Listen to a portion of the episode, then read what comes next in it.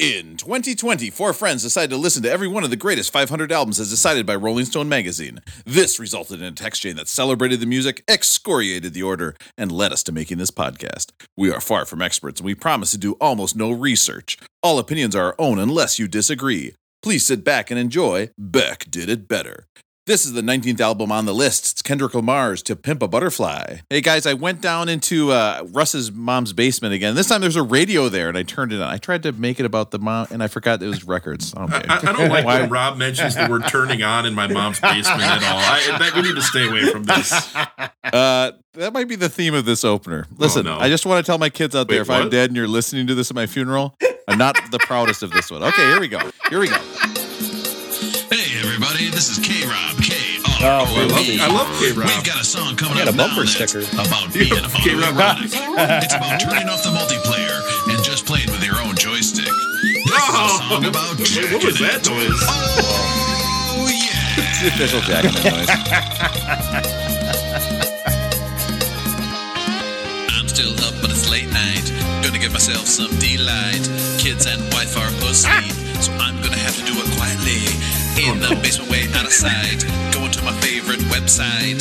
I don't want No. to get caught. One headphone in and one I is touch off. myself, Oh man, I just heard a door close. I touch myself, Or was that just in these poor nose? I touch myself, I'm just showing that I love me. I touch my, myself. I gotta do it so I can sleep. Nature's Zambian. That's a hang up. But don't touch. When you want to hear about Nice. the I like greatest albums of all time, I didn't know Rob had but bars. you're just too not know he lazy had bars. look it up online. Yeah, I'm pretty much like Kendrick Lamar. If you want to hear production quality, too. then they get off track, I've got the perfect podcast for you, Jack. Beck did it better. All right, welcome all you Beckerheads out there. This is a Beck did it better. That's what makes you guys laugh. That's my big joke today. We've got Russell in Minnesota. Russell, how are you doing today? I'm doing great. Thankfully for our dozen of dozens of listeners, this podcast is free. Yes. Yeah. I've got Aaron out in California. Aaron, how are you doing? I think is this podcast also nine inches? I'm doing great. Thank you. Uh, uh, maybe combined. Okay, so I'm rubbing off the board. I'm rubbing off the board that says we've done no dirty jokes. Matt, Okay. put that ruler away. Not on the We're back to call. zero. And then I We're back said- to zero. And then I said rubbing off the board, and that made Aaron laugh too. So thanks a lot. Matt in Minneapolis. How are you doing, Matt? Doing great, Rob. Thanks for having me. All right, let's get right into it today. I don't have time to mess around. So, we guys, we have a Bext to the Bext line, okay? So, people are starting to send. Now, we have gotten two pictures of feet. I want to say, listen, we love it, okay? Aaron Aaron loves it. He thinks it's great. I didn't think there was going to be that many male feet, although I don't know what exactly I expected. Um, but it is a lot of male feet, and I got to say, y'all got fucked up feet out there. All right, so let's listen to this text that we got. What? Listen to a text? Yes, that's right. I have hired a new AI to read. Okay, You, sh- you sure it's not just the, these Amazonian women have been, that have been showing up on my, my first dates, on my Bumble dates? I paid one of those women five dollars on Fiverr to read this. Here we go. Hoping this is the back line. If so, a couple things. This is Steve from Minnesota. Maybe not Uh, that Steve. Steve. but Steve nonetheless. 1. Any soccer talk is too much soccer talk. Too much My soccer. daughter plays soccer and it's just the worst. Okay, so we got to pause it right there. It's a bummer for Steve.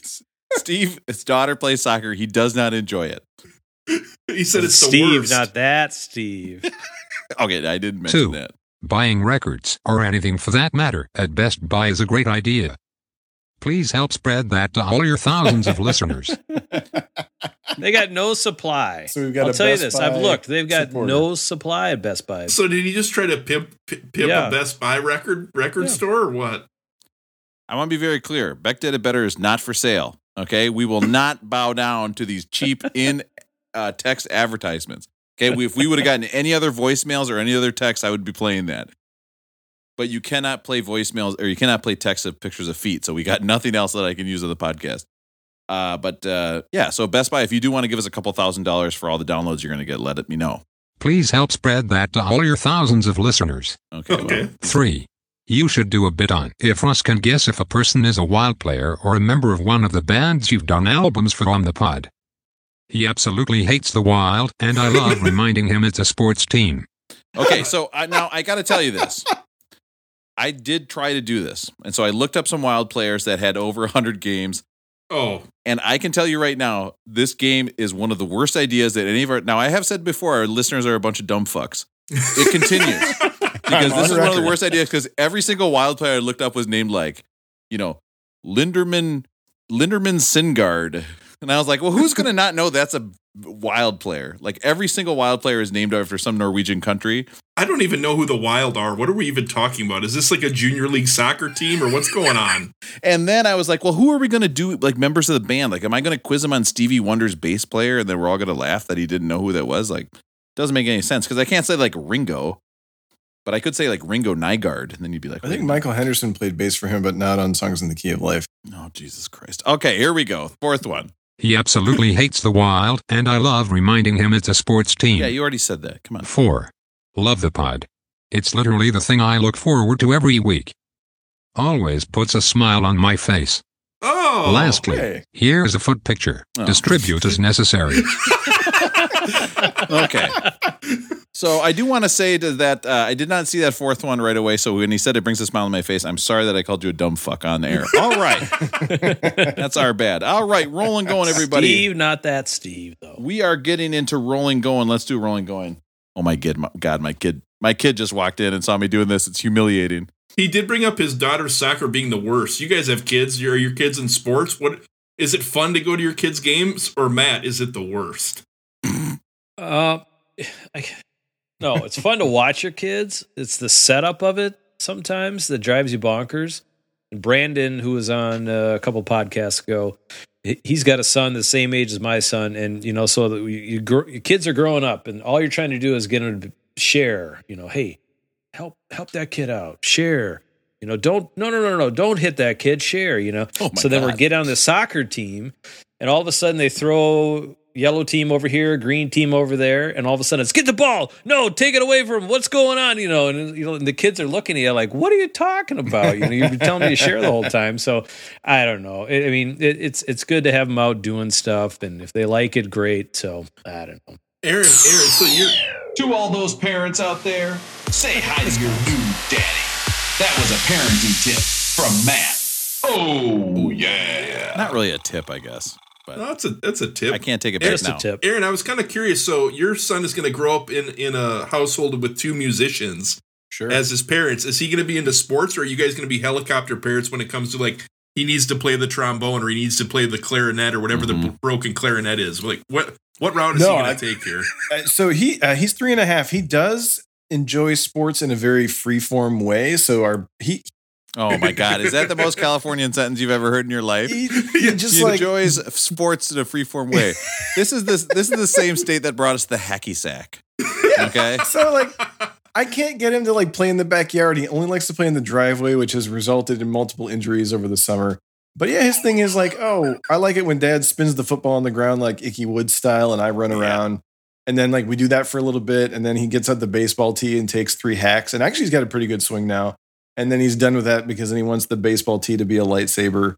And then he'll pick up the frisbee and throw that two or three times. He's like pretty good at it but uh, I, I I don't think he's gonna you know I don't think he's gonna play a whole lot of team sports. Maybe he will. It's totally up to him.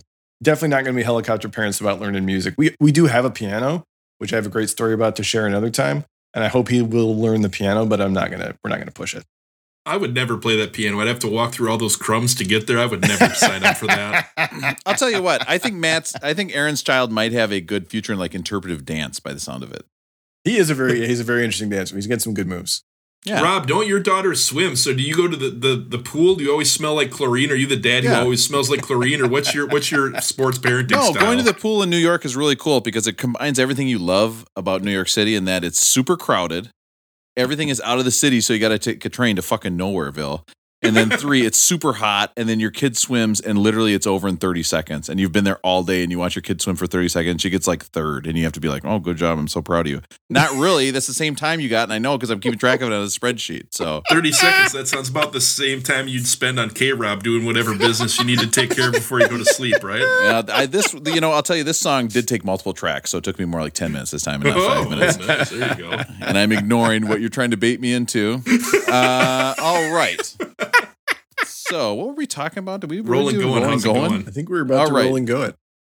Who's did I call on where they said something about sports? What?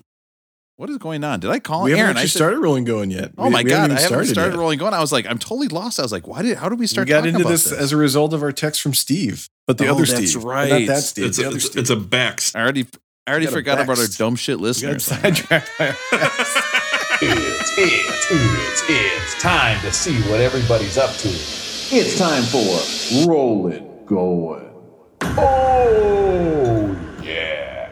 Yeah, enough content from the listeners. It's time to listen to that content that I made that everybody loves. All right, uh, rolling going. Aaron, how's it rolling going with you? Uh, it's been a week of uh, ups and downs for me, I'd say. Uh, so I, I, I would say, Did you buy a pogo in- stick? In bed? Yeah, bought a pogo stick. Uh, been a good week. I feel good. I always feel good talking to you guys uh, about music. I'm happy to be here. Uh, on Tuesday of this week, I cooked a nine pound brisket. First time in my life I've cooked a whole brisket.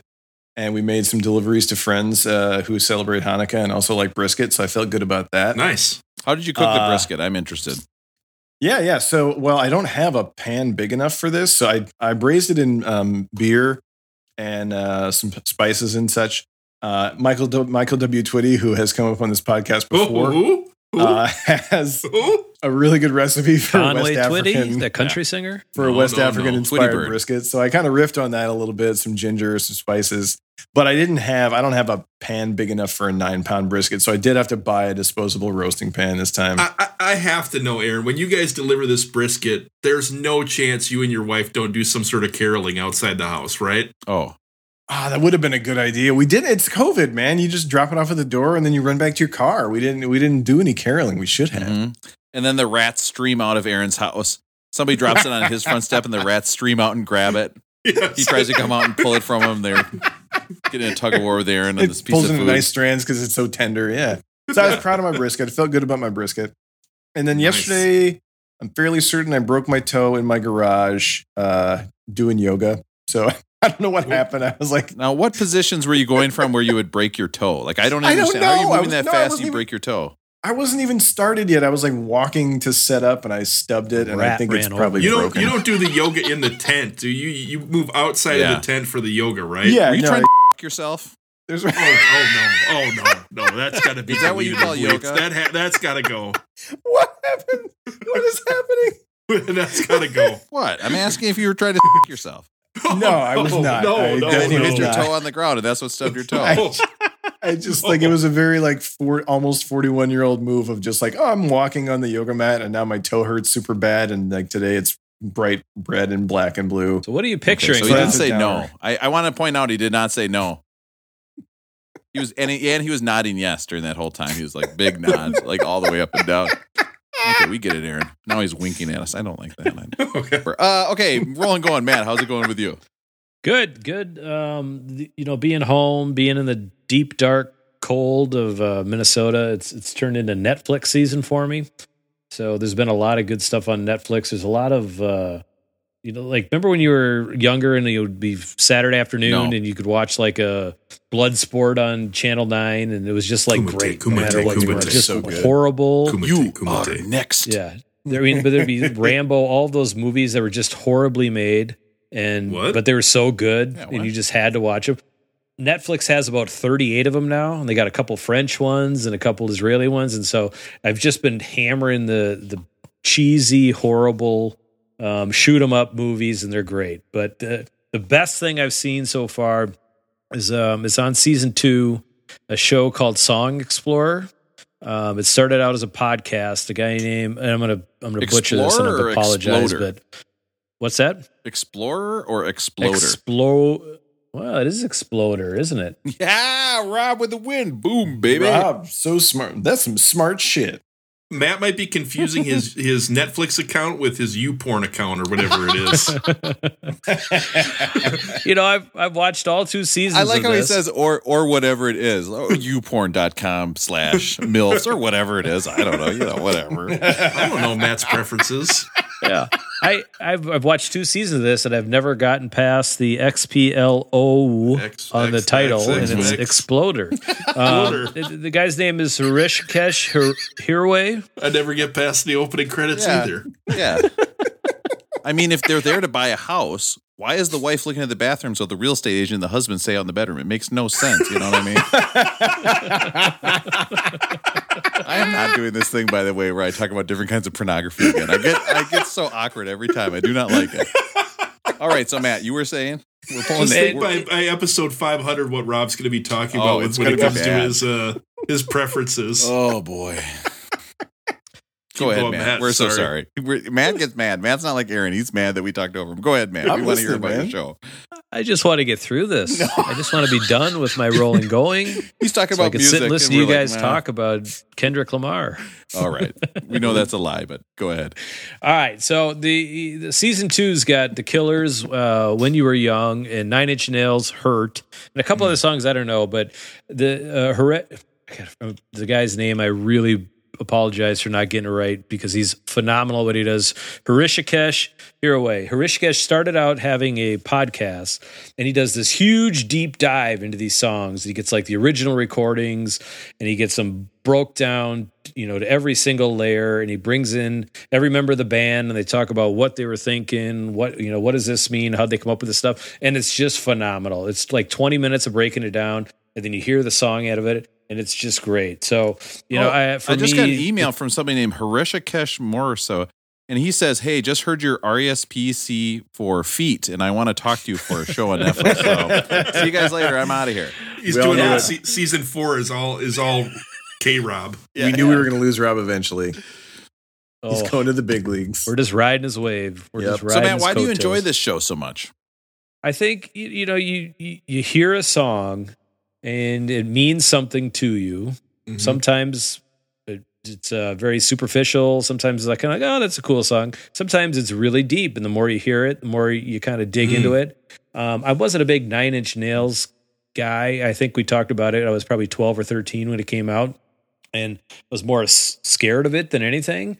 But you've got um, y- y- y- all of a sudden your break. Trent Reznor is breaking down "Hurt," which is the last song on his album. We're going to get to it. It's a phenomenal album. I think it's about fifty on the list now, and uh, it, it's just you hear where he came from, basically making music on his bed when he was a teenager, hanging out with nobody, and all of a sudden he's this huge uh, celebrity, and it's it, it's just cool to kind of see the arc of how these people come up with music, and you know, half of them are, hey, we didn't know this was going to be anything, and all of a sudden this is huge success, and so how they handle it and what it means to them now, twenty years later, and so it's just, it's just a cool uh, thing. If you if you know the songs, it's great.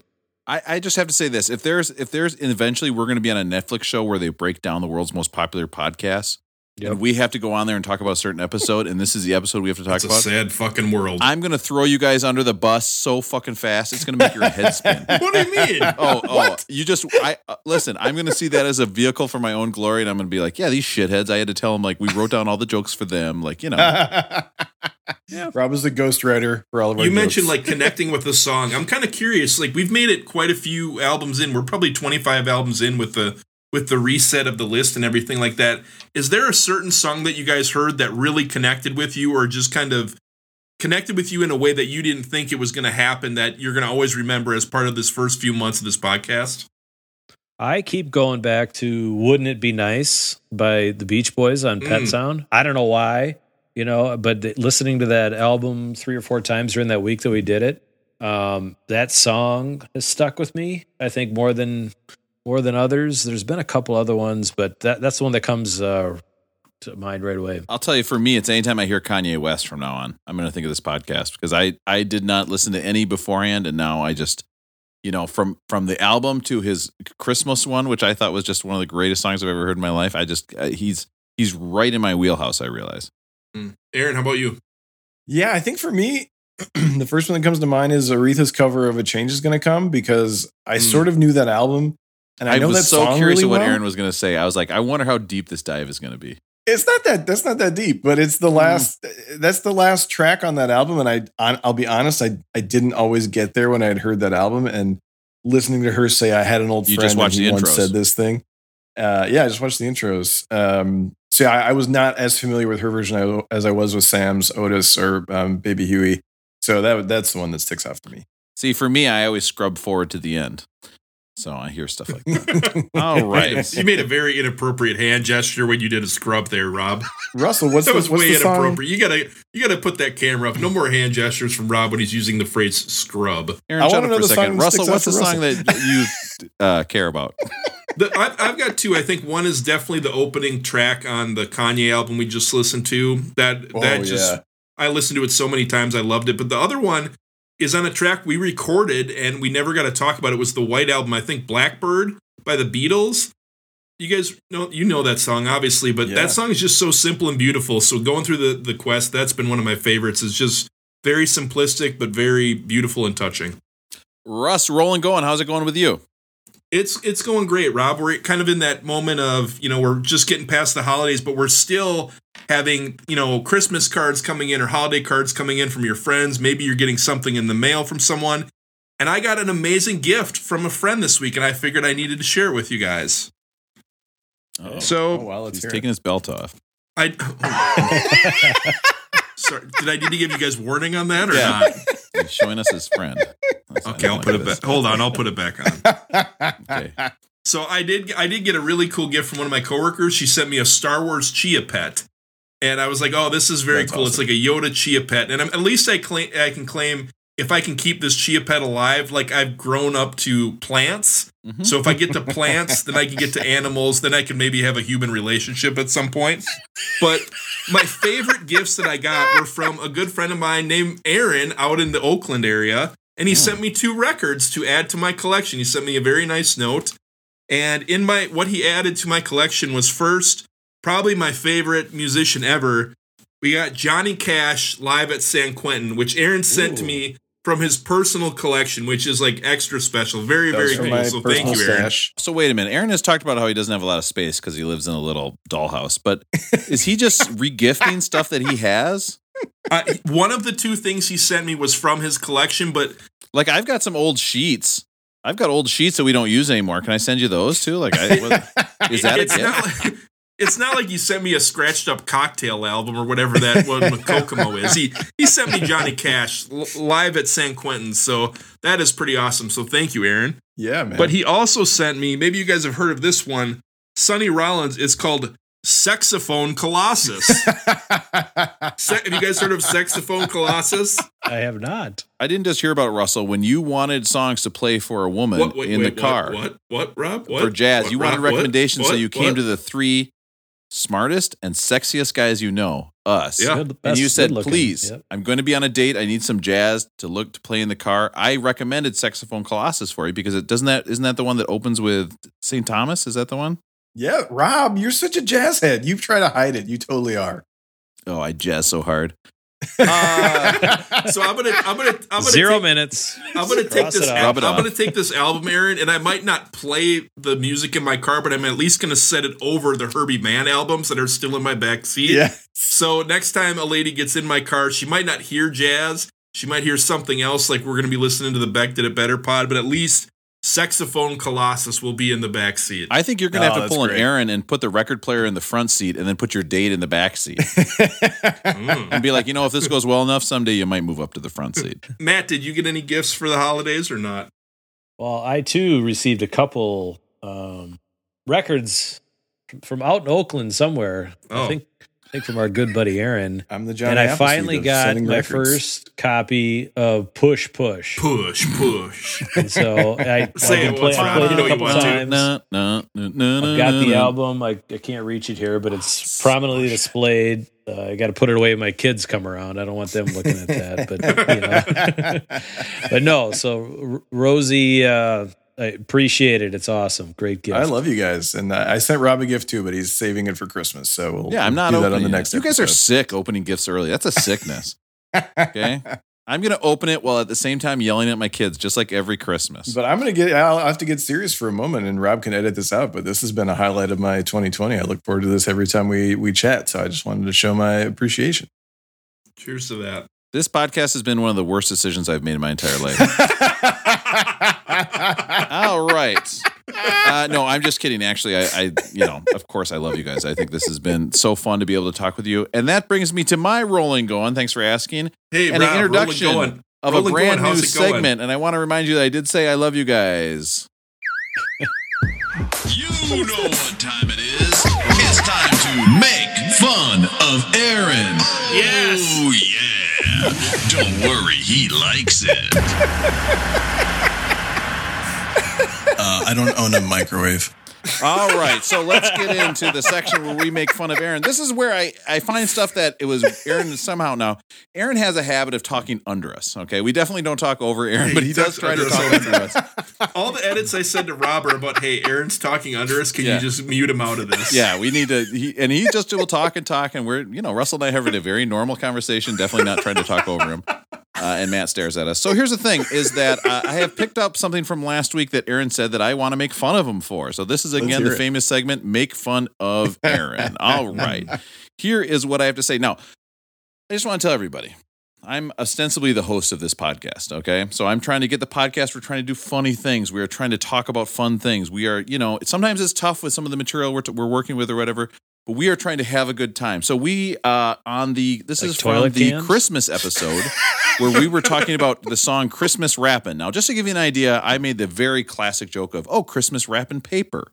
Okay, we told the story about when Russ almost got in a fight at uh, Carlton because he said he went there for some reason. Nobody understands why. This is was Aaron's response when we were talking about Kurtis Blow. That's what I was going to say, Aaron. You stepped right on what I was going to say. I'm also pretty certain Kurtis Blow just had a heart transplant. Okay, so I think what are we be supposed to do right? with that? What, what, what are we supposed to do with that information? I, I think we were going to take all of our podcast, all the money we've made from the podcast, and put it towards like a GoFundMe to get him back up, back on shape. And we've sent him zero dollars so far. So good luck, Curtis, with that new art. I mean, I know we're talking about the chia pet, but transplants? Now I've heard about everything. it's like, okay, let's talk about fun things. Well, Kurtis Blow did just have a heart transplant. It reminds me of the fragility of human life in general. Okay, Yeah, well, now on should've kept that one to Jingle. Bell Rock. And I had Fair to like point. edit, Fair and I really did it. I had to cut out both myself and Russell because we were both talking over him at that point. So I had to silence it, make the MP3, put it in, redo it. It's a mess. So that was making did- fun of Aaron. Did Aaron talking under us make the original podcast or not? No, absolutely not. I cut him off. I get, I get annoyed when Aaron talks under us like that all the Yeah, time. he's got to cut it out. When he hears us talking, he's, he's zip it. Yeah. All right. I also want to say I have an apology. Okay. Ooh. And I don't do this very often because I do. It is my standard uh being. It is my who I am. It is my Every joie de time does. Rob something off off schedule, it worries me. It's going to involve me, so I just I Where- just pray and I drink and I try to get through it. I, I need to apologize for something because I went on and on. As I was editing the Christmas episode, I noticed that I kept referring to Mariah's Carey, All I Want for Christmas Is You, as the horniest uh, Christmas song that there was. Now, at no point in that song does she say anything horny. Okay, it has actually literally a very sweet song of "I want Christmas." I don't need Sounds anything like else. I just want you. Reflection on the album. And I literally, I just kept saying over and over. If you listen to the episode, I'm like, it's so horny, and, and you guys are like, mhm, mhm. So then afterwards, so a little look uh, behind the scenes here is after we get done talking on the podcast, we then talk to each other for about two hours, uh, because our First thing you went, right? Hey, oh, guys, we got to see this. Oh, yeah, so Yeah. literally, I pull up the Check out Mariah this Carey video. video. and I was like, this video was so hot when I was in middle school. Like, I just thought this was she was so attractive. It was the hottest video. So we watched the original Mariah Carey. All I want for you is Christmas. It has to be one of the least sexual videos ever created in the history of MTV. She's like wearing a snowmobile suit.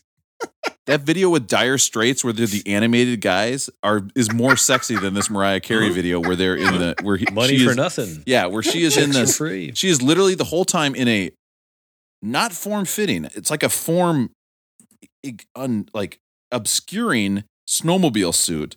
It's red. Somebody is driving an old ass like 1970s snowmobile around, and that's it. There is no sexy part of the video. There's nothing exciting happening. But the whole time I was like, so sexy. And the guys are like, oh, okay, that sounds good. No idea. I don't know what I was going through at that time in middle school where I was watching that video. Who can imagine what I was doing in middle school when I was watching that video? Okay. Nobody I'm can imagine not it. Imagine not gonna imagine what you were doing watching that video. I don't know. How how how would you have I don't know. You guys who have sons, good luck because they might end up like me. All right. So that is it for my rolling going. Let's get into the album. We are talking about uh, Kendrick Lamar to Pimp a Butterfly. Uh, this has came out in 2015. It's kind of one of the big albums of conscientious hip hop that we're going to talk about. This album, when it came out, debuted at number one on the charts. This was a juggernaut at the Grammys. It had a total of seven nominations. It ended up winning for Album of the Year and Best Rap Album in 2015. He ha- and Kendrick Lamar at the same time, not related to this album, had four other nominations from different collaborations that aren't on this album. So at that Grammy ceremony, he was up for 11 Grammys, which is wild. Now, the way this album came out is that he was planning for his third album. Uh, he then, when he he took a trip to South Africa, and he said that it made such a connection with him that he literally scrapped. He threw away two albums worth of music.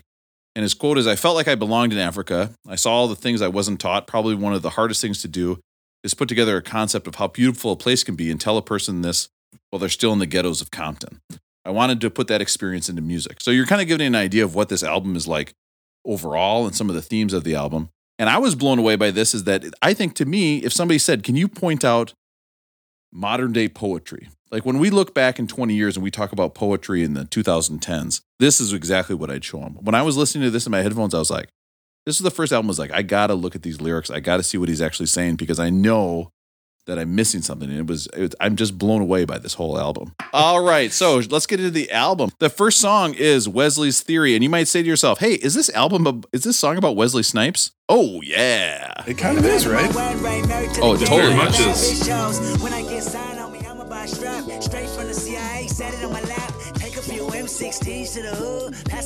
So, uh, Aaron, as you know, is a major. He's, he's what we call a P head, in that he loves Parliament. He loves P Funk. He loves that whole thing. And when he he said that he loves this album, and when I heard what this album sounded like, it sounds exactly like a Parliament album. I was like, oh, this is why Aaron loves it so much. I mean, this this first couple tracks is so heavy on that funk. It's just crazy. The intro with George Clinton is is pretty badass, isn't it? Yeah, I love hearing George Clinton's voice. I love I love the the funk vibe. I like that with that he like from track one he throws in that whistle sound, which is just like an absolute signifier that this is West Coast gang, you know, LA rap. I, I love it. Ah, That's you don't hear that's a very common noise on a lot of G Funk albums. You don't hear it very But much. so my understanding is legit. Like this whole album is kind of, and correct me if I'm wrong, but part of it is like black people to some point have have have been successful, and then he kind of looks at it as like, hey, people are successful, but they haven't been like they don't have the education to know how to like pay their taxes or to like deal with things the way that um, institutions have always dealt with before, and so then we punish these people. And so he, he calls it like Wesley Snipes as an example, where I think he went to jail for multiple years for for tax evasion. Is that kind of the the idea behind part of this album? Yeah, I think it's the idea, right? That that Wesley Snipes was so famous and made so much money, but at the same time, society doesn't educate, you know, young black men on how to take care of their money or how to pay their taxes, and so he got in trouble for it. Which is totally true. I mean, I pay somebody to do my taxes because to me, it's I I don't want to deal with that shit. Like, and who who teaches people that if you don't grow up in a family that does that? It's crazy. I started looking and and and I was like, is there really that many artists that have gone through that? And then it turns out there is a ton of artists that have gone through this. Like um, Mary J. Blige owed four million dollars. Flavor Flav, Matt's favorite, three point one million. No wonder Matt doesn't like him. He doesn't pay his taxes. but there's some really interesting ones. Mystikal owed three point two million and did time for it. Fat Joe owed three million, did time in federal prison for it. That's crazy. Chuck Berry did four months for owing a hundred grand in back taxes. Mm. And and when you talk about this like being a real thing, there are a couple ones where I was like, Willie Nelson owed $32 million. 32 million. I don't believe he did any time for it. Oh, ex- there you There go. you go. Bingo, bingo, bingo. I mean, it's it's it's obviously it's it's just it's well, another taxes form. are from as as far back as Al Capone, maybe further, taxes are a, an easy way to get the federal government involved in people they want to go after anyway. And there is a long history as well of of surveillance of African Americans and uh, surveillance of of black rappers. There's a whole host of information about people who were being surveilled, uh, you know, illegally. And taxes are an easy way to to get an inroad there. Go ahead, Rob. Well, guys, I mean, if setting up cameras in a bathroom is illegal surveillance, like who hasn't done it? Uh, I haven't. Aaron, have you? Nope. Yeah, nope, no. not guilty. Russell? No, no, just you, Rob.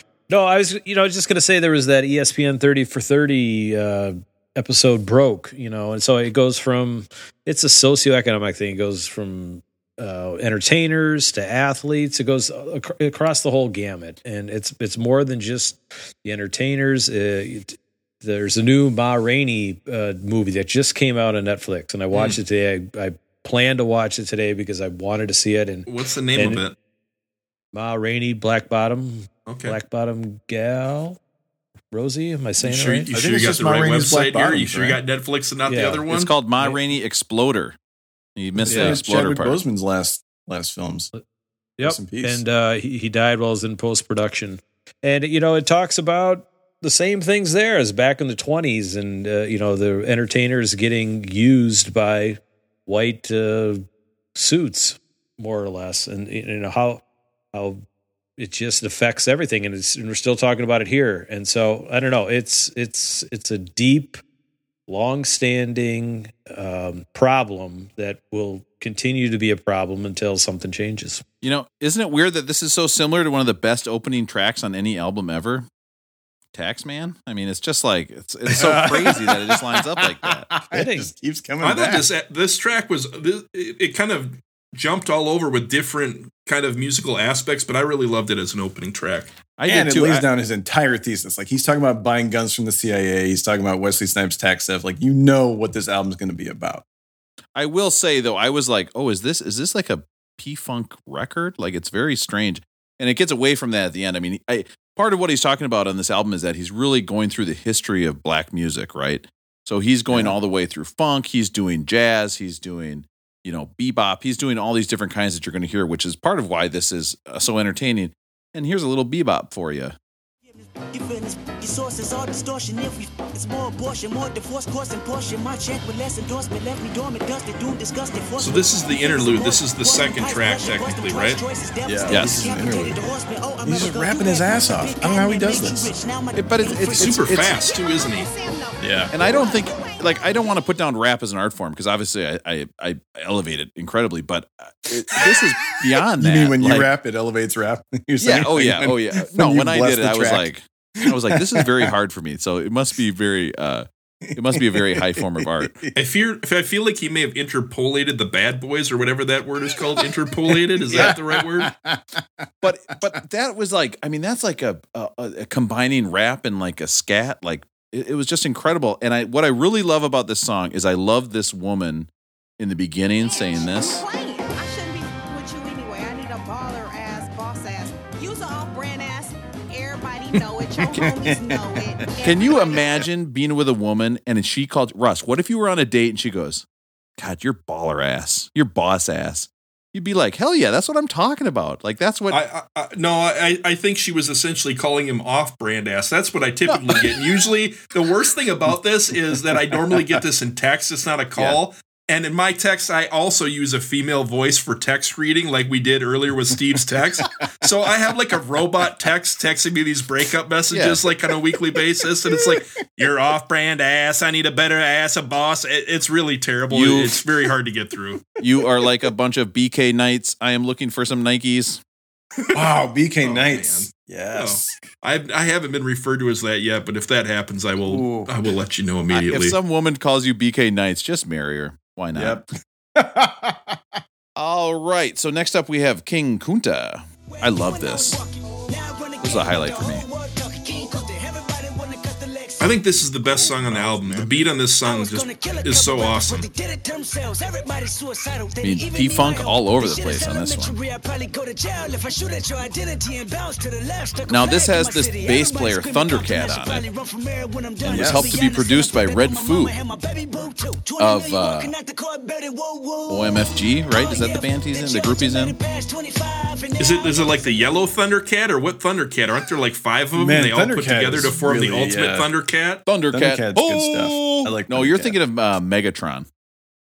No, I think it's Thundercats. No, I think there no, are five no, no. different cats. No. No, our listeners, go Google now. I think there are five different cats that form a huge cat. No, no, no. No, you, I'm that is- you were 100% thinking of right. Voltron. No, I'm right. I'm right on this one. No, form a Thundercats is the one where they had the hot cat, the old cat, the guy cat, and then like. And then I think they form a bigger cat. No, I think that's a dream you had. Thundercat himself has like a whole he's his his solo album, uh, I think it's called Punch Drunk Love, uh, is great. But he's a he's into he's definitely into like a lot of weird cartoons. He sings about anime. He's a very interesting guy, and it's fun to hear his voice all over this this album. This is the track that for me, like this is what I wanted to hear. I remember hearing this album the first time when it came out. I felt like I just want to hear Kendrick, you know, rap because that's what he does better than anyone. What you realize the more you listen to the album is that he's done that. He's done pure rapping. If you listen to Good Kid, Mad City, or even his mixtapes, he's done the rapping thing where he can rap better than anybody, and he's he's judicious with how he hands out his bars on this one. But yeah, I agree, Russell. Like he's just going for this one. What band am I thinking of, guys, that has Red Foo? They did Party Rock. I don't know what you're talking about. You've stumped me. Is that the LMFAO? LMFAO. God, I was calling them Yeah. OMFG. God, I'm an, I'm so fucking old. So LMFAO is the group that did Party Rock, right? And Red Foo is in that group. And one of my favorite facts of all time is that Red Foo is in that hip hop group, and the other person in it is his uncle. Can you imagine starting a hip hop group with your uncle? Just pick an uncle, Wow. any uncle you want. Imagine you're like, hey, we should start a hip hop group. It would be a wild. That would be a wi- Russ. Would you do a hip hop group with your nephew? Yeah, now that I would be down with Russell. Yeah, Actually, Russell that's cool. It's, it's gonna be it's gonna be called Barney did it better or whatever my nephews are into these days. We're just gonna like we're gonna do we're gonna do I love you, you love me over and over. It's gonna be awesome. God, this song and the opening to it. I mean, listen to this. I got a bone to pick. Right from the drop, right? I don't want you monkey mouth sitting in my throne again. Because this album is interesting, right? Because it, it kind of goes from him being talking about social issues to him talking about being famous and wrapping those in, and then talking about going back to the streets. I mean, it's just Where, where you and I was walking. the tone shifts wildly between these songs. I love it. I think this also is just a requirement. If you are the top rapper in the game, which he was at this time, you have to have a track that destroys every other rapper in the game. You just have to come out and do it once. And so this was him saying, like, yeah, I can still do this, and then I'm gonna do everything else I want for the rest of the album. I don't think making fun of people is very nice. I think people should stop doing that. I agree with All right. The, that was a joke about me. All right. It's, and now I have to explain my joke. Wipe that off the board. Matt, rub that out too. All right. Zero minutes. whoa. Institutionalized with Snoop. You mentioned this is with Snoop. I decided to um, honor Snoop tonight. I think believe this is the first album where Snoop was co-starring on one of our albums, and you know Snoop is kind of known for showing up on these albums, right? Oh, yeah. And so, in honor of Snoop, I am drinking something called 19 Crimes Cali Red, and it has Snoop on the label. 19 Crimes tells the true story of rule breakers who beat the odds, overcome adversity, and went on to become rock heroes in their society, folk heroes, I should say.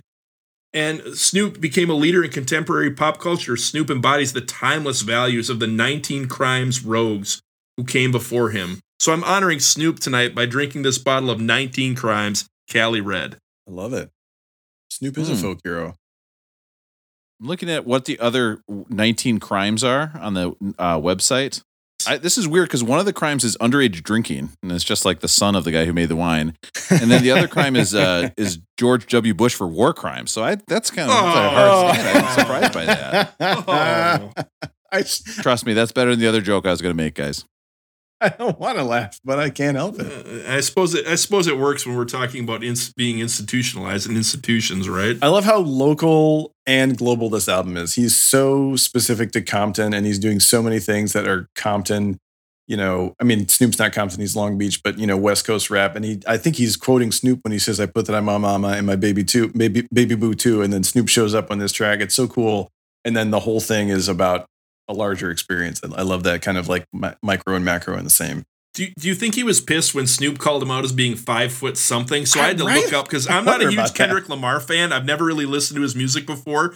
But when Snoop called him out as being five foot something, I was like, well, what does that mean? And then I went and looked it up. He's only like five foot six. He's pretty short. And I was going to do a list on the shortest rappers ever, but I decided not to go that route. But like, do you think he's like, well, hey, what the hell, man? I know I'm short. You don't need Man. to call me out. Or, Ah. or does he approve what Snoop does on his album? Can you imagine if a rapper was too short and a pimp?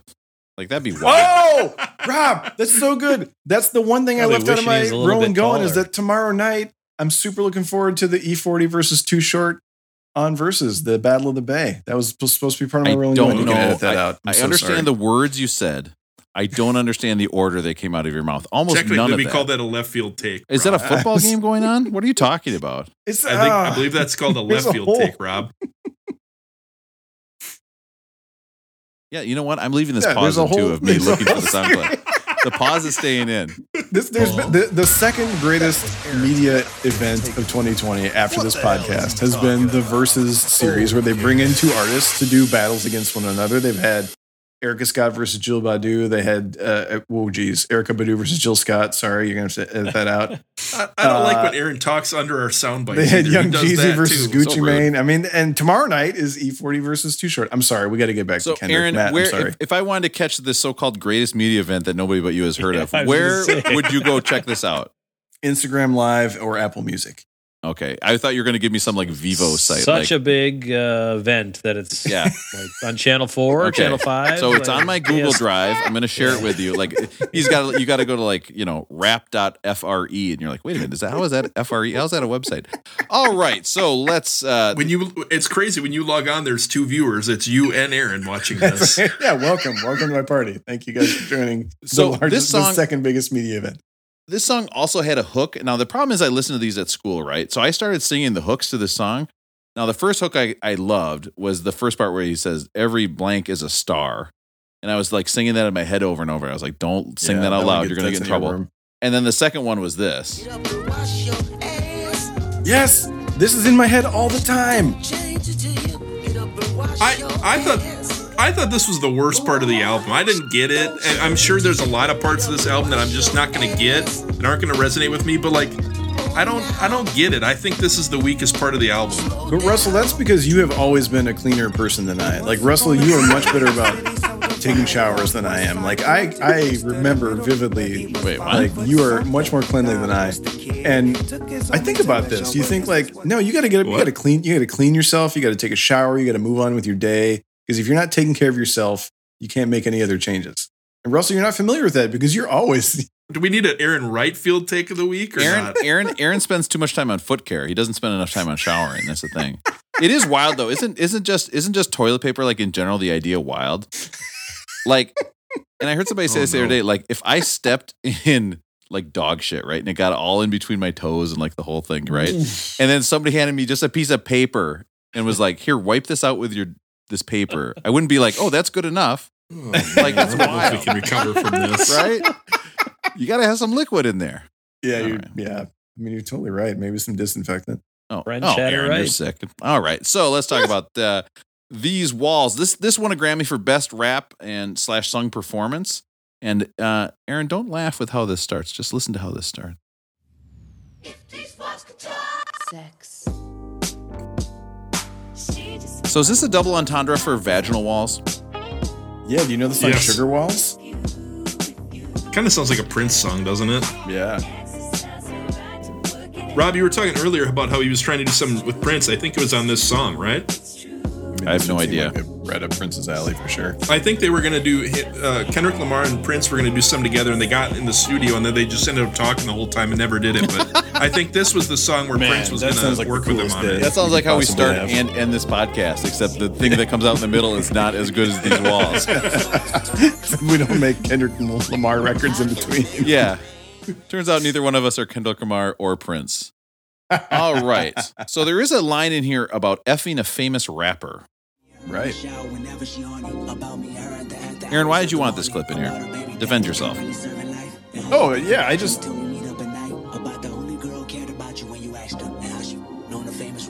Walls can talk, talk. I just thought that kind of brought the whole song home. That that he at the, the whole time he's been talking to a, a person who doesn't know that his his lady's stepping out on him. I feel like that's like the kind of punchline. That's it. I, I wasn't trying to make a joke or anything.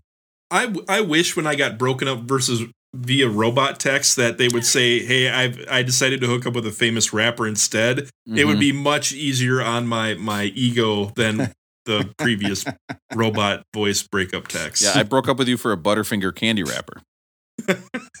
there's something there. I feel like there's a joke there somewhere. I'm keep flesh working it on out. it. Keep working on it, Okay, I'm going to flesh it out on air. You're right. Okay, so what candy wrapper is the funniest? Zagnut I mean, I, bar. I, I was kind of way off. Milky All right. Way. Uh, now we've got you, lowercase.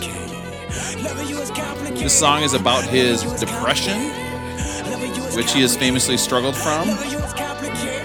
And it's also an allusion to the Tupac poem, Love is Just Complicated. Tupac comes up over and over. Kendrick talks about Tupac as being a major influence on him. I mean, this is poetry in my mind right here. Matt, what do you think of the album so far? My favorite part of the show. My, the Matt's not talking it enough, so let's ask him a question Yeah. and see what he says. I love it. Yeah. Hey, you know, it's it's kind of stressful to me. Oh, yeah. Um, you know, all, it's it's it's not my cup of tea from a rap standpoint. Uh, he's clearly, uh, I mean, he's an artist. He's ahead of his time. He's he's great at what he does. It just it it just doesn't speak to me. I guess Mm. so. That was I not think- one of my favorite songs. This this is the song where there's like the old raspy voice rapping. Am I right on that? Oh, yeah. It's this part here that Aaron cut Yeah, out. and I'm not going to listen to. Yeah, goes into the second. Did you part. like this part, Aaron? I, I I, mean, I'm, I, I'm I gotta agree with Matt. It is stressful. I, I don't, I don't know if I would say I would like it. I like it, but Oh. I think it's important to include as a the the second part of this of the story arc of this song. Understood. That's that's it's rough to listen to somebody what they think the voice in their head is telling them. When I just Yeah. ignore the voice in my head at all times, or I actually listen to the voice in my head at all times. That's the real we, problem. We, we we seem to hear that voice about every Friday, Rob. So you, Right. you keep you keep suppressing it. It's going well for you. Yeah, I think If you guys could see the things I'm thinking that I don't say out loud, you'd turn white. Oh, parts of this even album are, are definitely not intended to be pleasant to listen to, and and I've read that Right. uh, from several sources of people writing about this album. And that that song in particular, that's hard. That one, song that's did it because I stomach. skipped it over and over and over. Yeah. Next, we have All Right. This is the song This is won Song of the Year, Best Music Video, Best Rap Performance, Best Rap Song. Or actually, it was nominated for those. It won Best Rap Performance and Best Song. Pharrell.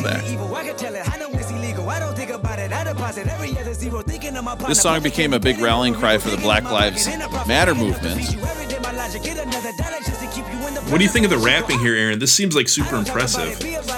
Yeah, I, I liked I liked this uh, this little clip because I think this is again him flexing his muscles. Where uh, if you listen to some of his like uh, his mixtape Section 80 and uh, a couple of other things where he can do this anytime he wants. If you you know, it's like um, I'm struggling to come up with a an, uh, a synonym in other worlds, but Well, it's um, like if he like wants Brian to come out Wilson, and right?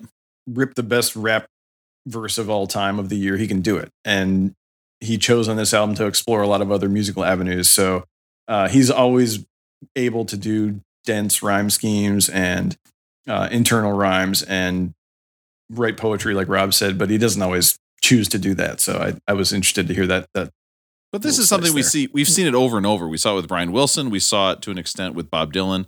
But they're like, yeah, guess what? I can churn out those same songs that you love, and I can do that over and over and over, and I could make a commercial success anytime I want. I don't want to. I want to make something more complicated, and that's where we get kind of these real seminal albums like this, right? And Aaron, don't Well- give me a thumbs up when I say seminal. I, That's not his thumb, but they can put it away anyways. wow. All right. Uh, when I when I heard that one though, when I heard that, I heard it was like a really fast rap. So it started making me think, what are the greatest fast rap songs of Oh all my time? God. oh, this is Reddit. Oh man. okay, this now is I do fun. see Aaron's thumb for sure. I was, you know, I was hoping we would talk about this because it's another, you know, I feel like I'm gonna let Aaron down though here. well, that's not let him down. Let's count him down. Yeah. That thumb that's been sticking up in Aaron's Zoom call is going to go down real quickly Yeah. when I don't pick his songs he likes. No, I'm, I'm excited. He's got a shirt on listen that to said Jeffrey Toobin did nothing wrong. I don't.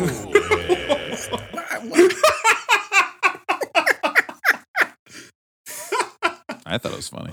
Okay, so one thing I tried to do is there's a lot of rappers out there that are really, really fast, but I've tried to pick most of my songs on my list are songs that I think are good songs, not just the fastest rapper.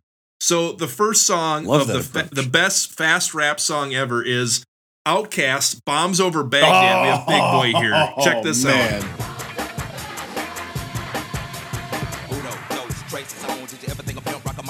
Yes. That's fast.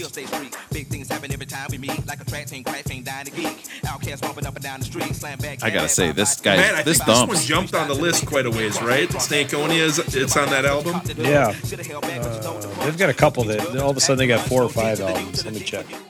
God, that bang. But you can hear every word. You can hear every word. It's in, And so don't you incredible. think like if you're going to be a fast rapper and you want really people to really enjoy it, you got to be able to understand what they're saying. It can't just be syllables, right? Yes, right.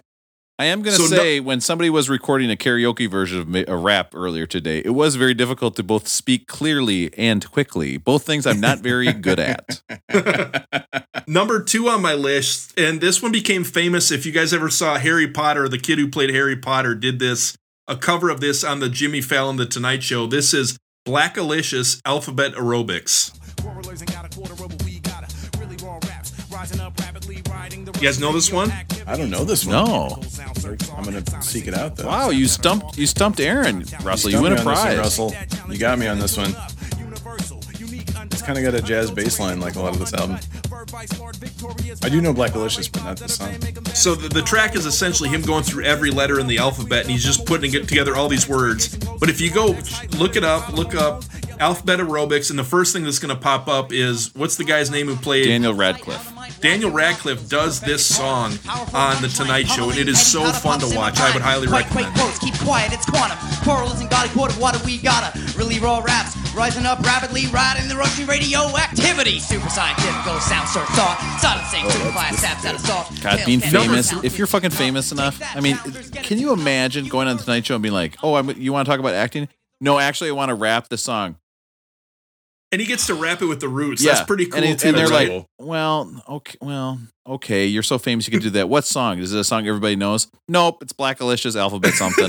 and they're like, "Oh, okay, well, that's like that's how you test how famous you are. If I tried to do that, they'd be like, "Wait, who are you?" in the post game show, we'll check it out. You guys will re- really love it. Number the roots three on the like we list. played in our sleep. I love that you call it the post game show. Number three on the list is Eminem Rap Game. Let's see if you guys know this one. Supersonic speed. Uh, summon, I'm a doom, I'm a you assume I'm a human. What I gotta do to get it through to you? I'm superhuman, innovative, and I made a rubber so that anything you say is speaking, shaking off of me and it'll glue to you um, and devastating more than ever, demonstrating how to give. So this Wait, song, is there a sample in here from Blue? I'm um, blue. That song? I'm um, Yeah. blue. Da bo dee da. It might have been. I hear it. Oh, I definitely hear it. Eminem poached that. He better give them some money. But this song actually broke the Wait, world I hear record. more. I hear a lot of different. Songs. This is most words in a hit single. 1,560 words in a six minute song. Most words in any hit single song ever. Did you guys hear all the samples in there? Let let me listen to this again. Okay. Yeah. Just get them all in, Rob. I don't know what you're talking about. didn't- Is there a honky I thought? I heard him. I thought I heard him sample the jitterbug at some point. oh no, this has gone fucking haywire. Oh no! Oh no! Oh wow, we really lost. Oh my god. Oh no! This is literally the Number same as nine. us talking over Aaron during the podcast. This is what it I sounds don't like. like when Aaron talks under our samplings. Before I edit it, that's exactly what it sounds like with all of us talking. And Aaron's like, burr, burr, burr, boring stuff. And Russ and I are saying real fun, cool stuff. So Num- number two on the list is Bust a Rhyme, Break Your Neck. Tr- check this one out. This I is feel- fast. I'm sorry, Aaron. I think that was mean. That's getting edited out, by the way. Busta Rhymes is uh, underrated. Underrated. Is he the king of fast rapping, do you Between think? like 93 and 98, 99, man, he had some bangers. We haven't used bangers in a while. No. Didn't Buster We really Rhymes caved come to our what Sarah college at one point? Didn't he perform at our college? He, Oh, yeah. he He did. definitely did. And at Yeah, one all of point, he held out the microphone for the crowd to sing. And a, Yeah. and uh, 300 Caucasian Lutherans from Minnesota had no idea what to say at any point.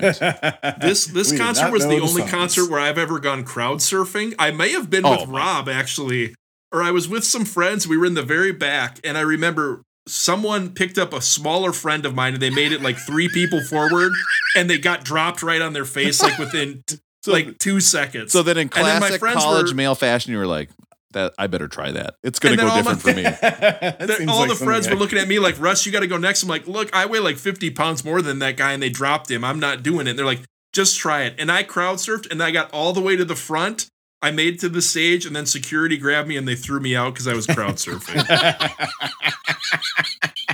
I do not remember that. I wish. I Did you like remembered having that. everybody touch you? I think that'd be fun. But I'm an extrovert. I think that would be a good time. It's, it's what I think about whenever I listen to K Rob at night before I go to bed. Hmm, okay, I'm gonna s- I'm gonna save that as a search right. term for later. Crowd surfing. Number one on the list, and Erotic. this person is often credited as being the fastest rapper ever. So this one you might not know the song, but it has to be on the list. It's Twista, Mr. Tongue Twista. Check this song Oh out. yes. You know what, Aaron? I don't know the song actually, but I know. I know. Is this Twista. Snow? Twista. I mean, I know him from his. recognized. I know him best from his collab with Kanye. 1992, he made the Guinness Book of World Records 11.2 syllables per second on this song. He's from Chicago, I think. What if it turns out it's just a micro machine guy in a wig? He was like, wait, Well, I can make I had some to money cut with the this. Micro Machine guy from the list. I thought I would get yelled at for that one for taking I too much time. Aaron, No, I don't. I who, wouldn't say who do you think? Who else? Who else out there did we not touch on for fastest rappers that are awesome? I don't think you missed anyone. I think it's a it's a particular skill that not everyone has, and not everyone everyone even tries to. I think every once in a while people try it and they do like a verse or two and they they get it down pat, but it's not like a Oh, art form. Like right. Twista think- really made a he really made his mark by kind of coming out quick. Like Yeah, I, I don't think I- Russell. I think you nailed it. I don't think you missed anybody. I mean, I think I think people used to talk about Tech Nine as a fast rapper, but I know there I, are two I did different look. Tech I did look at Tech Nine. Tech Nine didn't make the cut. yeah, so I I don't think you missed anybody. I think Black Thought can do it if he wants, but you're not going to find him doing The that The other that one often. that I had a hard time with was Bone Thugs has a lot of fast Oh, rap songs, so but the songs that you guys all know are not their fast songs. So like Crossroads and all those aren't the fast Yeah, ones. he's got they've got some I fast think- verses on Crossroads though. I think Not fast enough Russell. for this list, Rob. Not fast enough. Not as fast as Tongue Twister. All right, next up we've got Did you guys sale. like when Tongue Twister was talking about like put your red hand on red, put your left foot on green? like that was my favorite part of that rap. Russ unveils that? That's in the back seat during his dates. It's just a twister board. He's like, all right. Interlude. This is that. This is where he's starting kind of an arc for the rest of the album, where he's talking about Lucifer and kind of a, a more religious slant, talking about Lucifer. In the later one, he talks about God coming out. The whole time he was talking about saying Lucy. I thought he was saying Lucy like loose cigarette. You know how you can buy one cigarette at a time. Oh right. So I was like, why is he so mad at Lucy's? I didn't understand that Lucy was Lucifer. That's that's news to me, but that makes a lot of sense now.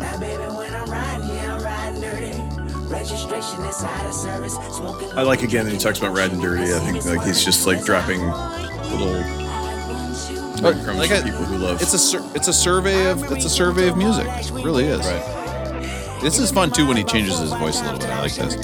But I, I was in a we were Amelia and I were in a bodega up on uh, 115th Street. I think we're farther north than we normally are. And the guy ahead of us, we went into this bodega and it was like, you know, we got our Gatorades and like our, you know, Swiss Miss or it's not Swiss Miss. What's the we got a little cupcake. We got some chips. You know, we got like then we got another bag of chips or whatever. You know, whatever you do in a bodega. But the guy ahead of us at bought he bought a loose cigarette. And so he's like, Yeah, give me a cigarette. So he gives the guy two bucks, he gets a cigarette, and the guy lights it for him behind the counter. And Amelia looked at me like her world had just gotten flipped upside down to watch somebody buy a single cigarette and then get it lit by the guy behind the counter. And I was like, you know, welcome. that happen either. That's I was wow. like, yeah. I was like, this is this is how it is in New York. Like it, it, was, was, a cigarette. It wasn't a cigar. no, it was it was a straight up one single cigarette that he was buying, and I was like, oh, if my kid wasn't here, I'd be buying that second cigarette so fast. oh my god, it'd make your head spin. One at Can a I time. Never back? get caught by the wife. Ah, that, yeah, that's smart. I gotta run it back really quick. Was there a güiro on that interlude? Russell's Oh. favorite instrument. There's definitely some weirdo action going there on. it is. there. We got some güiro. Gotta I call actually things looked this up up 'em. on I looked this up on geniuslyrics.com to see if there was a güiro, and they don't call out a, a güiro. So I wrote this down as a tashtish tatish clock sounding is what I wrote in my notes. It's a clock Okay. sound. I think you I'm need to get then. on Genius Russell as a contributor. Anytime there's a güiro, get on there. Mm. Wiro God 69, and you're putting Get up all the your. güiros on there. That's your corner. All right. Next up, Mama. I feel like I think Matt might have already taken that on his Peloton name, right? Right? Isn't- Weirdo I can't. I, I can't have overlap with Matt's Peloton. Name. Yeah. 69, 69, Sex Laser, 69, 69. All right. Mama. For your reaction. Now This is the one where I was like, oh, this is poetry. At. Gambling, Benjamin benefit, sending in traffic, spinning women in cartwheels, linen fabric on fashion, winning in every decision. Kendrick is master that mastered it, isn't it? Lovely how menaces turn attraction, pivoting rappers finish a fraction while writing blue magic. Thank God for rap. I would say it got me a plaque, but what's better than that? The fact it brought me back home. I mean, think about that. Listen to that. Thank God for rap. I would say it got me a plaque, but what's better than the back? The fact that it brought me home. So he's talking about how he's reconnecting with his roots through the music that he's making. I mean, it's just like, there's just, this is one where you have to go to genius.com and figure out what the heck he's talking about because it's us unbelievable. Yeah, this is a headphone album. I mean, and, but it also works great for playing in the house. But you really have to get studied if you want to know what he's talking about. Uh, this song, uh, Hood Politics, is, then takes that idea of him talking about how he got out of where he, the area where he grew up, and now he's talking about the guilt of being rich and famous, and going back to that with Hood Politics. 14 years later, going hard like we used to on a dead So he's thinking about, hey, this is what my youth was like. on a dead. He's using his yeah high pitched Biggie voice here. I little homies done a deuce, ain't never coming back, man. Is this the album? Do you think that switched styles most of any album we've done yet? Talk about your shit, this where it's at, man. Yeah, I mean that's why. I mean that's why when Matt said it was stressful to listen to, it definitely is. It you, you- there's never a, a long groove that you can kind of relax and just enjoy. Like it, it's demanding your attention all the time. The next song we've got "How Much a Dollar Cost." Uh, this is about it's a story where he sees a homeless guy in South Africa who asks him for a dollar, uh, unhoused, excuse me. I Ask him for a dollar, and it turns out that the person is God, and he denies it. And he's got a great line in here where he says, "Well, how much is that diamond's worth?" This song reminded me a lot of the Arrested Development song "Mr. Wendell," which is when I was growing up, like my first idea Mm. of like Oh yeah. what it's like to be around uh, kind of an unhoused population. And of course, it's something that my kids are seeing firsthand here in New York, unfortunately. But it really is. I I, I thought this was a great one. Indigenous African only spoke Zulu. My American tongue was lyric. Walked out the gas station, a homeless man with a 70 complexion. Asked me for 10 rand, stressing about dry land. Deep water. I do have a record store story about this song. crack that he wanted. Bring it If on. anyone wants to hear it. I want to there hear was it. there was a record store in Oakland uh, that has has closed, unfortunately, called Park Boulevard Record and Tape Records and Tapes, and it was owned by uh, Andrew Nosnitsky, who I'm sure is listening. Uh, he goes by He's a second Nas. cousin of Michael. Where them titties from? he goes by he goes Oh, by he's son of Nas Dirk Noz on Twitter, and he's one of one of the uh, rap internet's uh, greatest writers, characters, aficionados. Uh, he writes for Fader and other places. Anyway, he owned the record store, and uh, he was a cool guy. And you would you go to the store, and it was always like dudes shooting the shit about you know the Warriors or whatever, and there was always cool records on. Um, and I went to the dollar bin and grabbed a single of "The Bridge Is Over" by Boogie Down Productions, which we were talking uh, on our um, text chain this week about great diss tracks. Uh, "Bridge Is Over" is a great diss track, and it was a, it was he had it in the dollar bin, and I took it up to the front, and I said, you know, hey man, I'm you know checking out. You know, buying the records, and he goes through checking, you know, scanning each one of them, and then this one that, that comes up, the the Boogie Down Productions one, he was like, "Oh, you know what? Honestly, I don't know. I haven't listened to this one. I'm not sure what kind of quality it's in. Like it might not, you know. So if it's terrible, go ahead and bring it back. And I was like, well, it's only a dollar, so you know, it's fine. I'll just like, You got to can be a real asshole to bring that back for a dollar. right? And he said, yeah, right. I mean, how much does a dollar cost, right? And I didn't realize at that moment that he was quoting Kendrick. And now Yeah, later, yeah, I'm like, yeah, oh man, it. what a what a nerd. I was not even I wasn't even hip to what he was trying to say to me. Complexion.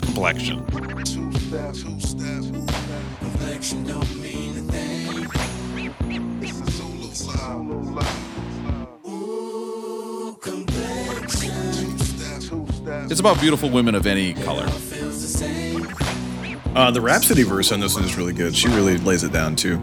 And I read that she basically was like, he didn't give me like a lot of instructions. He was just like, here's the general idea. I think one, one like interesting Quincy thing about Jones this approach. song is it's it's about complexion, but I think really it's about like not feeling good about yourself or something. I think a lot of people can relate to that for different reasons, right? Whether they're terrible podcast hosts or whatever they don't feel good about themselves. Like there's so many reasons that I love it when you make can fun re- of Aaron. It's my favorite part of the show. you can relate Fuck to this guy. even if it's not specifically about that topic. But I think I think there's it, it's a broader reach than maybe you might initially think. Yeah, agree. My self esteem is so high, it's wild. That might surprise you guys, but my self esteem, this is not a bit. Like, I honestly have this high of a self esteem. It's gotten me through every ass. If I had this high of self esteem in middle school, I definitely would have gotten somebody pregnant. There's no doubt in my mind that that. I swear to God, my life would, in middle school, I was such a mess. I thought I was just nobody. I know if I was as confident as I am now, it would have swung the other way and caused way more trouble than me just not sitting at the This, right lunch this table. This should be an MTV show after Teen Mom or whatever. Like, if I were this confident in high school, I would have definitely got someone pregnant. It would just be like people like Rob doing podcasts and people like accomplishing these middle aged, like stupid things that nobody cares about. But if I knew, if I were this awesome then, And then a big reveal is like a picture of me in middle school, and they're like, "Really, really, this is this is what was going to get that done." I was going to say the big reveal should be a picture of you doing a podcast with four middle-aged guys in your daughter's bedroom in the middle of New York. He ain't getting no one pregnant anymore. I don't Oh my care. I don't care what how many boudoir shoots he does. I felt my confidence drop there for a second. I've never felt that before. All right, the blacker the berry. Everybody like confidence. Biggest hypocrite in 2015. Once I finish this witnesses will convey just what I mean. Been feeling this way since I was 16. Came to my So on, on Wikipedia, they said that this has a boom bap beat. Can you explain that to me, Aaron? Do you know what that they're talking about? They're talking about the drums and the bass. That's, Yeah, I know what a beat is. I'm asking about so the that's boom like an bap East part. Coast kind of. Yeah, I mean, boom bap rap is kind of an East Coast thing. Uh, I think. I mean, yes, Tupac is a West Coast rapper, but he's you know started. Well, he was a multi-coastal guy. I think uh, the specter of Tupac. There's only two. Yeah, I mean, well, Tupac, you know, he like was born in Baltimore and then he learned to rap in Oakland and then went back to New Jersey with Outsiders and then came back to the Idiot, West Coast. Rob. I think You need to bicoastal. do I think Wikipedia research. Term. You didn't, you didn't Wikipedia coast before this before this podcast, Rob. You're pretty good at Wikipediaing everything else. Nope, this is all. yeah, off I think you know the dome. he Tupac is a, a specter over the whole album, and I think the blacker the berry is uh, obviously that's not a phrase that's unique to Tupac. But if you you know you think about the opening to um, well now I'm forgetting which which Tupac song that starts starts with the back of the black of the berry, Dear the sweet of the Mama, isn't juice. Yeah, yeah, I think it is. So I think he's like making an homage to to that era of rap. So Rosie, the song, it's it's keep your head up. It's Keep not your head up. Mama, That's it's the one. Yeah, I. I drew a blank. Thank you for fixing that. All right, guys. It's just like uh, when I try to sleep standing up. You ain't got to lie. The feds on me. You ain't gotta lie. Oh, no. on. You ain't gotta lie. You ain't gotta lie. You ain't gotta lie to kick it, Mikey, Mikey, Mikey. I do. Yeah, I think in general the beats get more straightforward here late in the album. Yeah. This is another reference to Tupac uh, with his song "Lie to Kick It." You ain't gotta lie to kick it, Mikey, Mikey. And in fact, he, he released this whole album the day after the 20th anniversary of Me Against the World, the Tupac album. So he's, I mean, it's I think one of my favorite things about this song, and maybe it's something that some of us can learn on this podcast, is he talks about like the loudest one in the room is the weakest one in the room. Those who don't tell you what they know are the ones who know everything. And so when Aaron talks under us, maybe Aaron, you should think about Yeah. that when you're talking under Rob and I and under Matt, that it's not about who's speaking the loudest. Yeah. So I just figured I'd Aaron, remind look at the sign I hold up sometimes. It just says "Shut up." By the way, this again made me think about me when I was younger because he's saying uh, you don't have to lie to kick it. Turns out that's not true. I had to lie constantly to kick it all the time. I am still lying to kick it very often. Lying to kick it was my whole life. It's like, oh, oh, do you want to see this movie? Oh yeah, I'd love to see this movie. Oh, what's it called? The Notebook. Oh my god, I cannot wait. I love romantic comedies. Lying to kick it. I. This is the first single off the album. It's the only top forty hit off the album. It's obviously uh, it's got a sample of "Who's That Lady" by the Isley Brothers, and he actually went all the way to St. Louis to uh, not on a coast, Aaron. Just to let you know to uh, ask them permission to use this in the song. It won best a Grammy for best rap performance and best rap song. And he said that the rest of the album was feeling negative, so he wrote this to promote positivity. So this is kind of one of the commercial hits from this album, right? Yep. the only one, kind of right. I always thought All Right was. Yeah, you're right, Matt. But this one, best rap song, best rap performance, right, Rob? Yes. And best karaoke version on YouTube. I can tell you right now, it's one of the few songs that has a karaoke version. I want to let this play for a little bit. I like it so much. favorite anecdote about this song, I maybe I'll give away who my employer is here, but my employer used some verses from this uh, song in an ad, and uh, they're the, some of the more uplifting verses uh, used used the song in an ad about mental health. But the song, and I, I hope that the person who put this song in the ad knew this. The song also includes the line, I put a bullet in the back of the back of the police. And I, I really enjoyed that a corporate ad campaign used uh, lines from a song that said, I put a bullet in the back of the back of the police. Like someone Aaron, had I to know love that. big corporations. They never make any mistakes. I think it's And great. it got approved by somebody, and that, that's I've always enjoyed that. That person's like, listen, I just got fired from Pepsi for this Kendall Jenner ad, but I'm here at your company. I'm ready to make another ad. Let's go. We're going to do a successful thing. This is going to be great. That, that's a mortal man that survives making that decision. Now, I will say, this part I was thinking about trying to do the karaoke song for, I could not figure out the rhythms that he was doing. I was like, this is too hard. I read this is only one of five songs to ever reach the top 100 or the Hot 100 that only had one one letter in the name of the song. How many the other other songs? ones? There are four others that only had one letter to reach the Hot 100. All right, guys, we you can guys do think this. of any? You'll never get it. One is X by Chris Brown. Mm. One is Oh, Three by Britney Spears. One is O by Omarion. And the last one is 1993. We've got Seven by Prince and the New Power Generation. shit. Should I have would've- that. I heard that song the other day. That song is horny as hell again. That yeah, that one you're right. Although that's at the same time as that Mariah Carey song, guys. I think I was just going through my horny phase. All right. Prince was also end? wearing a snowmobile suit that was not form fitting. Actually, I would like to see that. That would kind of be horny. All right, last one, Mortal Man. Now, originally, this album was to be called To Pimp a Butterfly for because when you spell that out, it spells out Tupac. Like T U, like the Spanish too.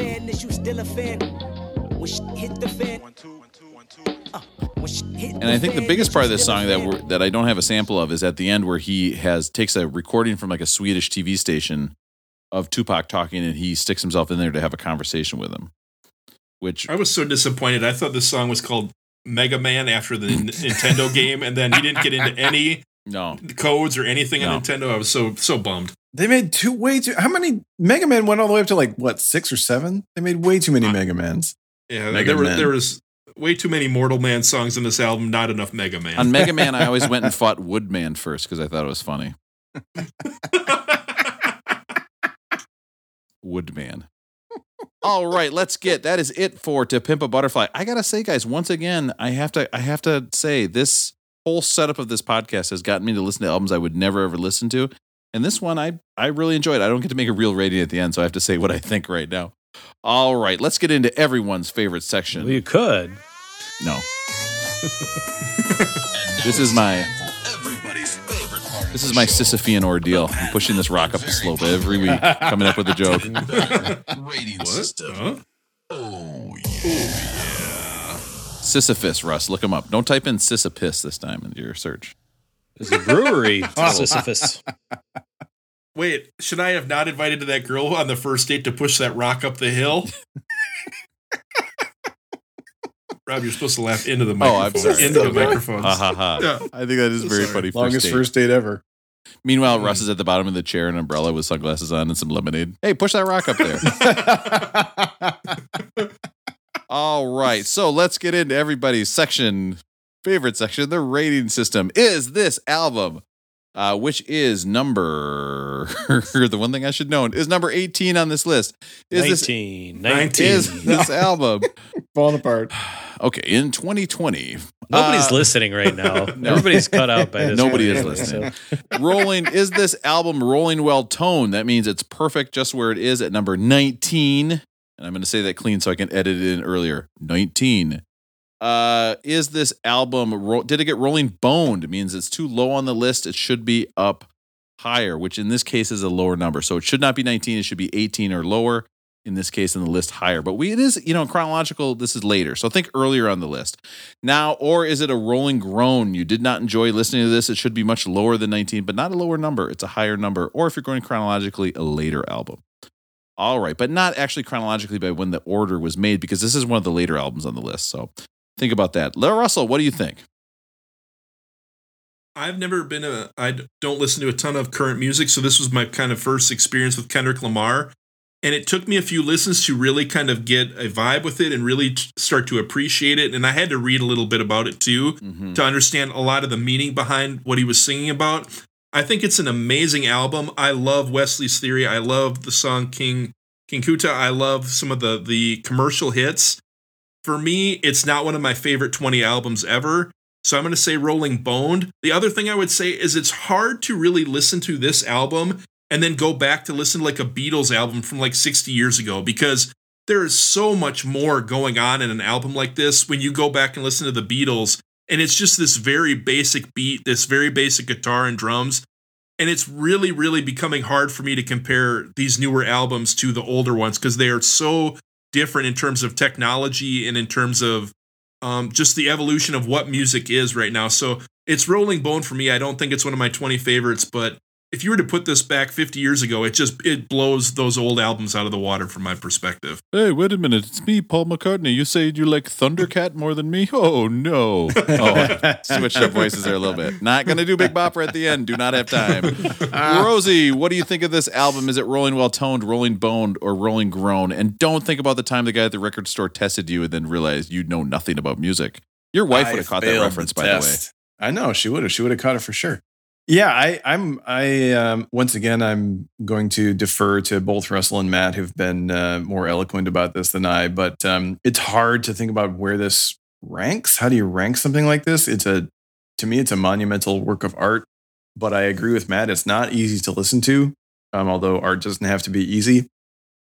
And I think that um, in terms of an album of the last 10 years, it captures so many moments and so much of what was going on in music uh, up until that point. So um, for me, I will say rolling well toned, um, but I certainly understand the, the difficulties of trying to enjoy this album. uh, I, I'm going to say rolling groaned. Um, I uh, with Rosie, it's hard. Where do you peg this? So you kind of put this as uh, call it conscientious rap rap albums in the last ten years. Well, it's probably up there. It's way up there. You know, I if you're putting it up against Tupac, putting it up against Wu Tang, putting up against OutKast, and my, you know, OutKast is my jam. But um, you know, I I don't know. I I would I wouldn't listen to it over any of those other albums. Um, it is hard to listen to, so I I would put Wu Tang ahead of it. I would put uh, Aquemini by OutKast ahead of it. Probably put uh, maybe Biggie ahead of him. You know, he's it's certainly a great album. In the last ten years, it's very monumental where it is. But in the grand scheme of things, I'm going to say it's rolling groaned, meaning it's its number is too low, so it should have a higher number. You don't need to explain were this to part. redo Everybody the I, understands. I think I might have said Rolling Bone earlier. I You meant did. Rolling Groan. It was too high. I got Yep. confused. Also, it's it's it's, It's- too high. It's Rolling Groan. Yep. Okay, guys, funny prank acting like you don't understand my system, even though I clearly explained it. And speaking of things that are funny, let's get to my rating.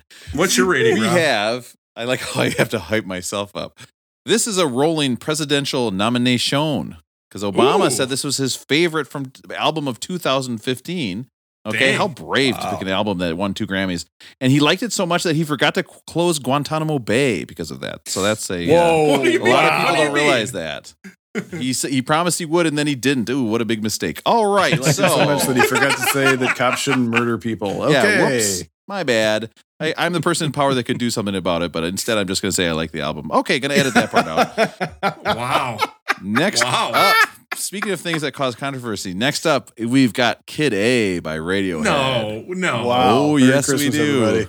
You won't let us release that earlier episode, Russell, so we have to listen to it again. That is your Yeah. There's punishment. no way that this this album has no business being anywhere near the sound oh, we just listened to today. Speaking of Sisyphus ordeals, this is Russ listening to Oh. Kid A. Getting into a pissing match. And that's it for Beck Did It Better. When you want to hear about the greatest albums of all time, but you're just too lazy to look it up online. If you want to hear four guys who chat and then they get off track, I've got the perfect podcast for you, Jack. Comes Russ. He's going to be funny. Beck did it better. While we were doing this podcast, I got a text from a woman I've been on a date with, and I had to play it in a robot voice, but it, it said, Hey Russ, it was nice knowing you. I am no longer interested in this. I can't be with someone who confuses Voltron with the Thundercats. Kiss these big titties goodbye.